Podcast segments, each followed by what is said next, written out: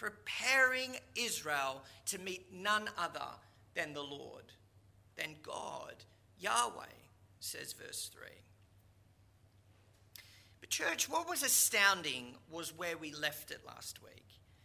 And that was with John proclaiming to the religious leaders of Israel that his ministry was only a foretaste of what was to come when the kingdom of heaven had broken in. He symbolically washed people's sin away with water, but as he said in verses 11 and 12, one would come after him who was more powerful, and he would baptize people with the Holy Spirit and fire. So that's where we left it last week. We left it in the wilderness with a spiritual awakening and a rugged mountain man preaching to the masses that they needed to repent, that they needed to come to God Himself, that they needed to put their trust in His mercy, uh, that they needed to turn from their ways of doing things, and that they needed to be washed clean in the rivers of the Jordan before they met their King who was bringing in His kingdom. So let's pick it up from these verses and figure out what's happening here and see just why Jesus is indeed not only the King of Israel, but the King of God's kingdom. Okay, so if you have your text in front of you, let's uh, look at chapter 3, verse 11. So this is John, uh, John uh, the lone prophet in the wilderness of Israel. And he says, I baptize you with water for repentance. But after me comes one who is more powerful than I, whose sandals I'm not worthy to carry. Now, the first thing that needs to be said here is that all genuine prophets that have been sent of God never go out of their way to point to themselves or to their own ministry. But as we see all throughout Scripture, they not only point away from themselves, but to the coming Messiah. For example, take Daniel's prophecy of the Son of Man in Daniel 7. Here you have a, a well educated and highly respected servant of the Babylonian royal house. And though he was gifted in visions and interpretation of dreams, he preached to the Jews that there was one who was coming in the clouds of heaven. Daniel then goes on to say of this Son of Man, as he called him, uh, that he approached the Ancient of Days and was led into his presence. He was given authority, glory, and sovereign power. All nations and peoples of every language worshipped him. His dominion is an everlasting dominion that will not pass away and his kingdom is one that will never be destroyed. Do you hear that? You, you have one of the most influential, gifted prophets in the Old Testament age. Not just respected by the Jews, mind you, but even by Gentile tyrants who were looking to him for advice. And who does he point to? Well, he points away from himself and for all people to look for the coming messianic kingdom, whose king will bring in a kingdom that will last forever and never be destroyed. King David was the same. He was not only known as Israel's king, but called by the apostles a prophet whom the Holy Spirit spoke through to the Jewish people. It's in the Psalter that you have the king of Israel writing prolific poetry uh, that the Israel, Israelites collected and they would sing, uh, either, either in the temple in Jerusalem or on the Sabbath at synagogue. But listen to these words of King David in Psalm 110. He writes, The Lord says to my Lord, Sit at my right hand until I make your enemies a footstool for your feet. The Lord will extend your mighty scepter from Zion, saying, Rule in the midst of your enemies. Again, you, you hear it here. You have one of the most influential men to ever live in the ancient world and one of the most influential prophets that Israel ever knew. But who does he point people to? Well, he's not talking about himself here. He's pointing the people of God to look out for the coming Messiah, who David said was his Lord. Church, we, we get a bit of insight into this, uh, why the prophets did this in Peter's first letter to the church.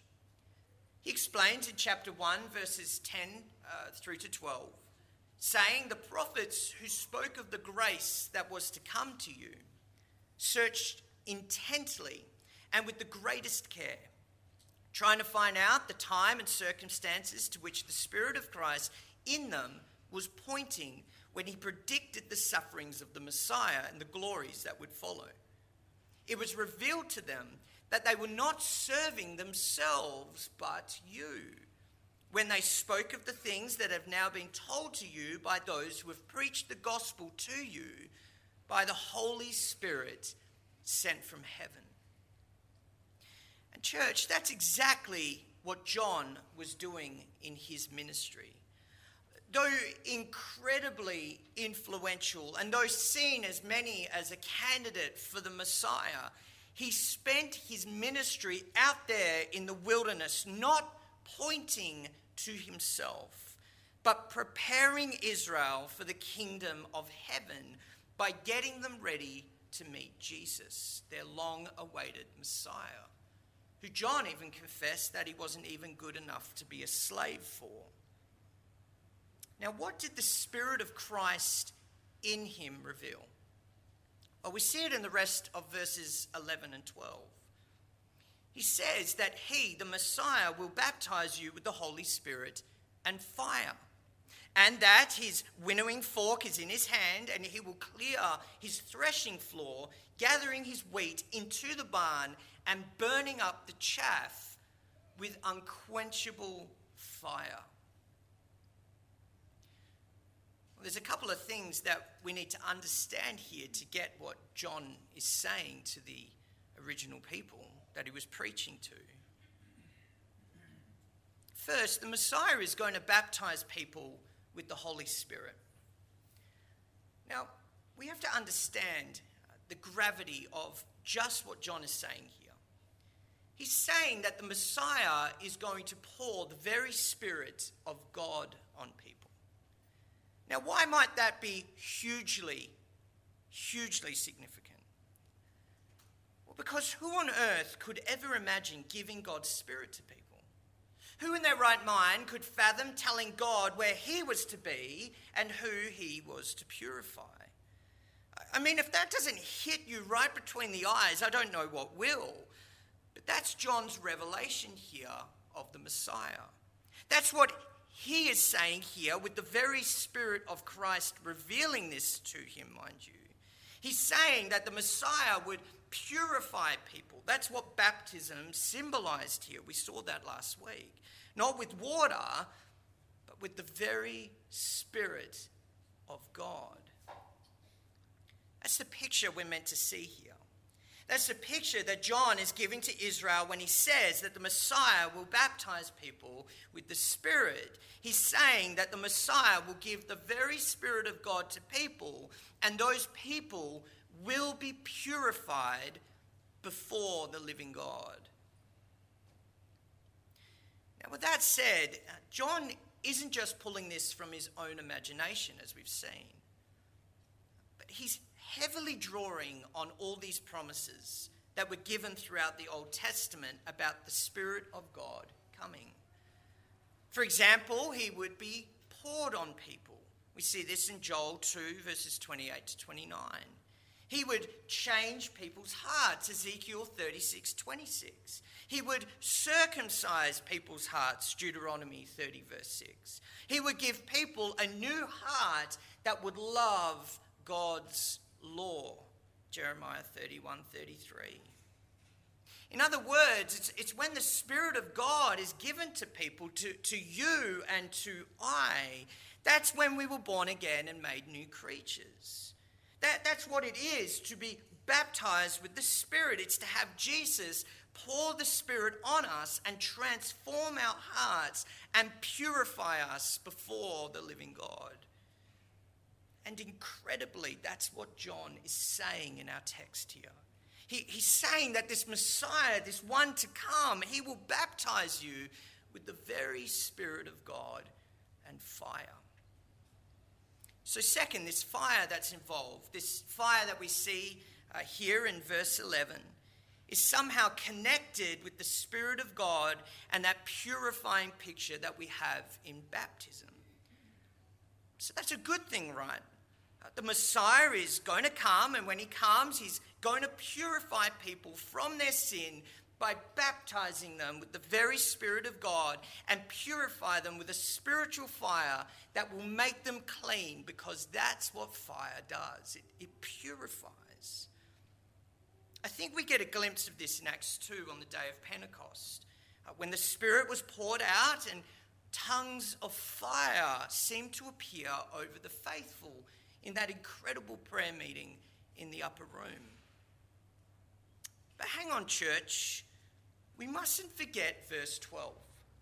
Because fire is talked about there as well, but in very, very different terms.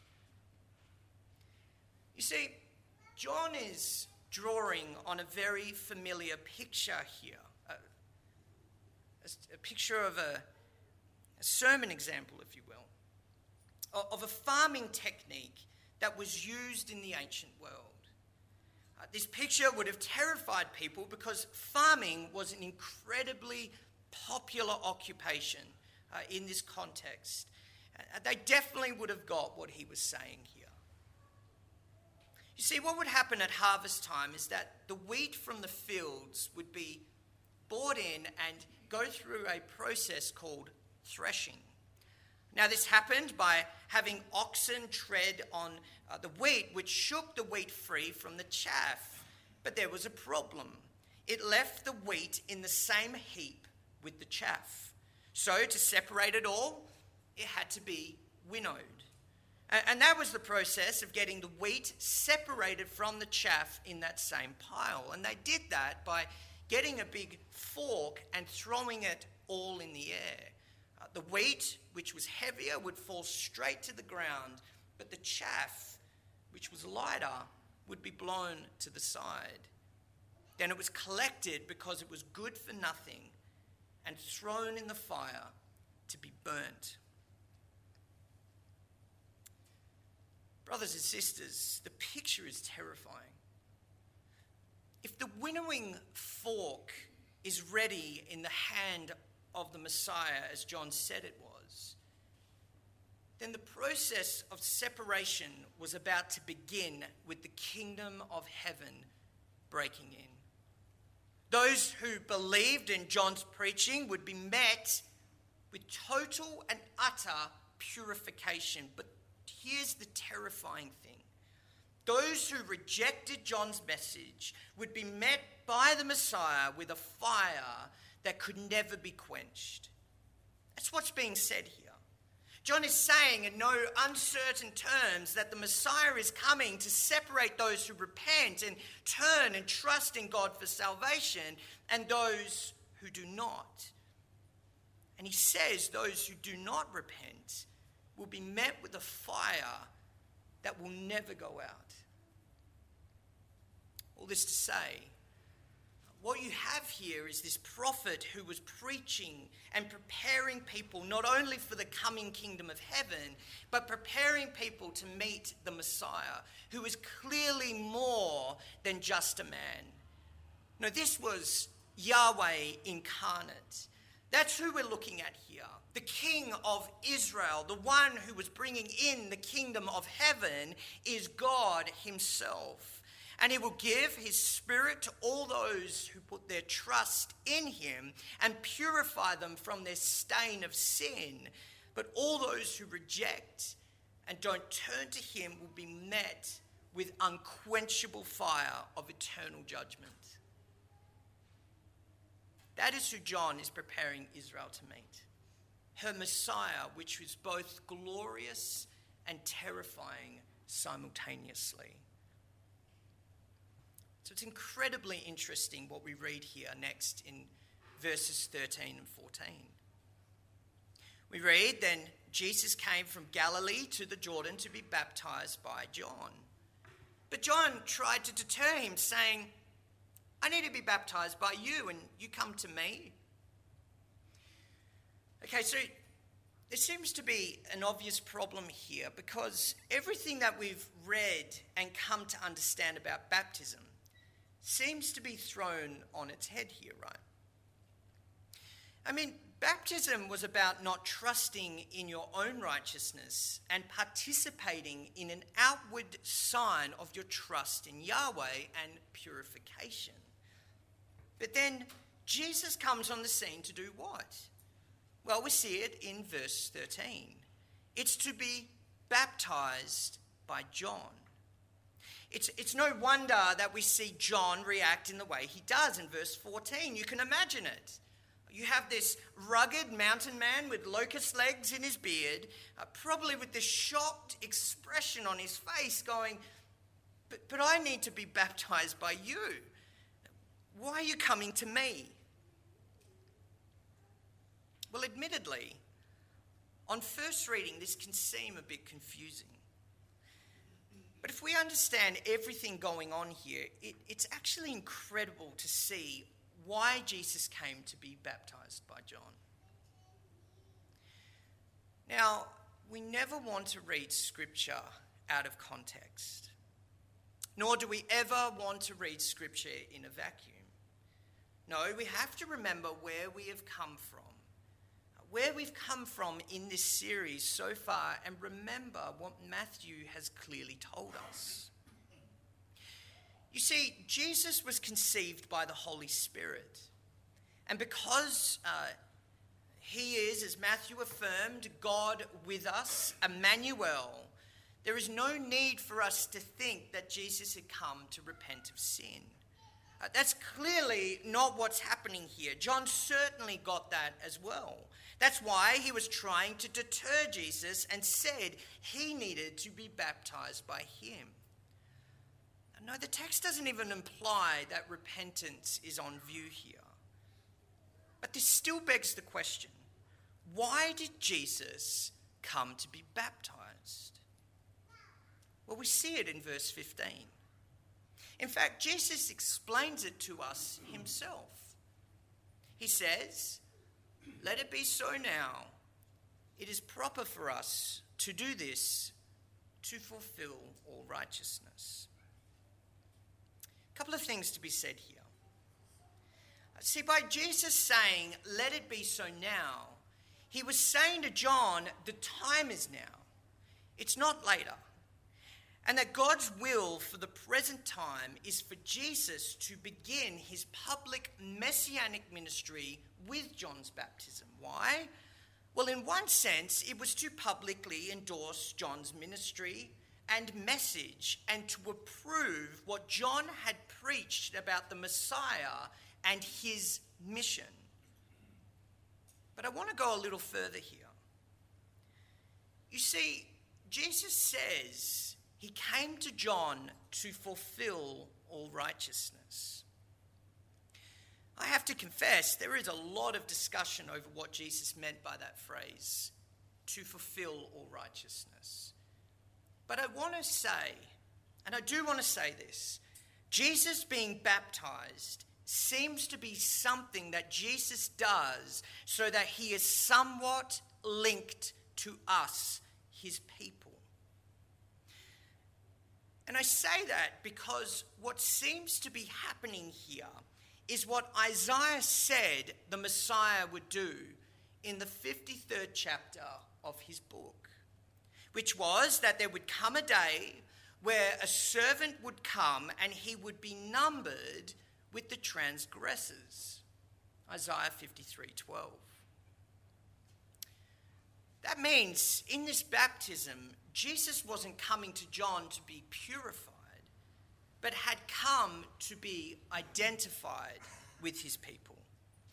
That's right. Jesus was baptized because he was ultimately identifying with his people who are all transgressors. And that is happening here in the Jordan by having the very water that symbolically washed their sin away being symbolically poured onto him. Australian Bible scholar Leon Morris, he says it like this. Jesus might well have been up there standing with John and calling on sinners to repent. But instead, he was down there with the sinners, the, the transgressors, affirming his solidarity with them, making himself one with them in the process of the salvation that he would in due course accomplish. I know that's a lot, but with all of that said, Jesus not only endorsed John's message and ministry and linked it to what he was going to fulfill as the more powerful one, but he identifies with us sinners in our mess and with where we are at. He is a merciful high priest. He really is, as Isaiah said all those years ago, Emmanuel. He is God with us. John, he then consents and Jesus was baptized. We read on verses 16 and 17. As soon as Jesus uh, was baptized, he went up out of the water. At that moment, heaven was opened and he saw the Spirit of God descending like a dove and alighting on him. And a voice from heaven said, This is my Son, whom I love. With him I am well pleased. So, this is the picture that we have, church. Uh, the Son obeyed, and the Spirit of God anointed him, and the Father announced his Son to the world.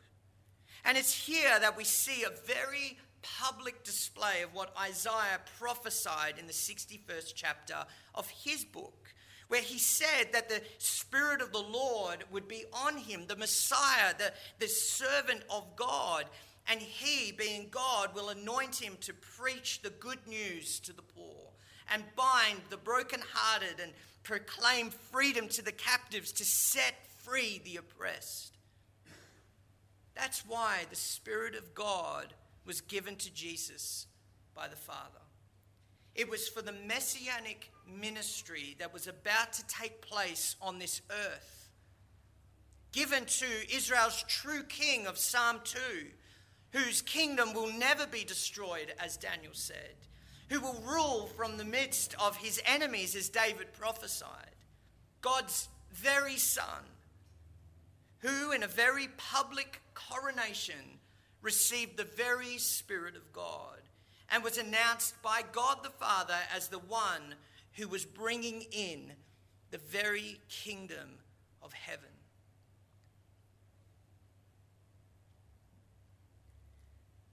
So, church, what we have here in our passage before us this morning is an incredible picture of the triune God at work in human history. The Father sent the Son obeyed, and the Spirit anointed. Why? Well, it's as we have seen all throughout the gospel according to Matthew. God with us has come to us to save us from our sins. And, church, Jesus came and obeyed in everything. He is indeed the Savior of the world, absolutely. But we must be clear on this this morning. He is coming again. He is coming as the judge of the world. And in his judgment, there will be wrath against sin. That's the picture that we see in this text. His winnowing fork is in his hand, the axe is laid at the roots of the tree, and all those who don't repent, who dismiss the call of the kingdom, will be met with an unquenchable fire. And, church, this is the essence of the gospel and of the kingdom of heaven that we've seen this morning. Jesus isn't just some hippie where it's all well, so don't worry about it. No, he's a king. He is a righteous king who is wholly set against sin, and we all, all of us in this room, have sin in our lives and deserve wrath and judgment and death. This is why we call Jesus Savior. Why Matthew said of him that he is the one who will save people from their sin. Because Jesus came all those years ago to take our place, to take our punishment, and to take the wrath that we all deserve on the cross. That's why Jesus came. Not to give good financial advice, not to set a great example of a spiritual guru, but to be crucified for our wickedness, for his people, and to purify us with his spirit, so that we might be saved from eternal punishment and an unquenchable fire that is coming. And that is good news, church. That is good news for all those who put their trust in Jesus. You have been purified before the living God, and your death sentence has been paid in full. So I have to say this, brothers and sisters. We must, like John and the prophets before him, have a similar witness in this world. Not of wearing interesting clothes or doing weird and wonderful miracles, but to be a voice in our generation. To, to be a voice in the spiritual wilderness that is Australia. Not crying out about our rights or about our wants or personal preferences with the way we want things done, but to be a voice that proclaims Jesus is Lord, Jesus is Savior to the world all the prophets of God, all the people in the body of Christ, we're all called to point to Jesus because He is what we are about. World doesn't need to hear about a, a national leader, a, a specific denomination, or a political movement. The, the world needs to hear about Jesus. And that's because only Jesus, only Jesus saves people from their sin. The church has so many servants, but only one hero. And it's before him that every knee shall bow and every tongue will confess that he is Lord one day. As we saw in Psalm 2, some will do it uh, to their joy, but others to their eternal shame. Might it be our testimony at this church in Armadale that we are known to hold Christ high in our midst, not with just what we say, but with all that we do. Would you pray with me?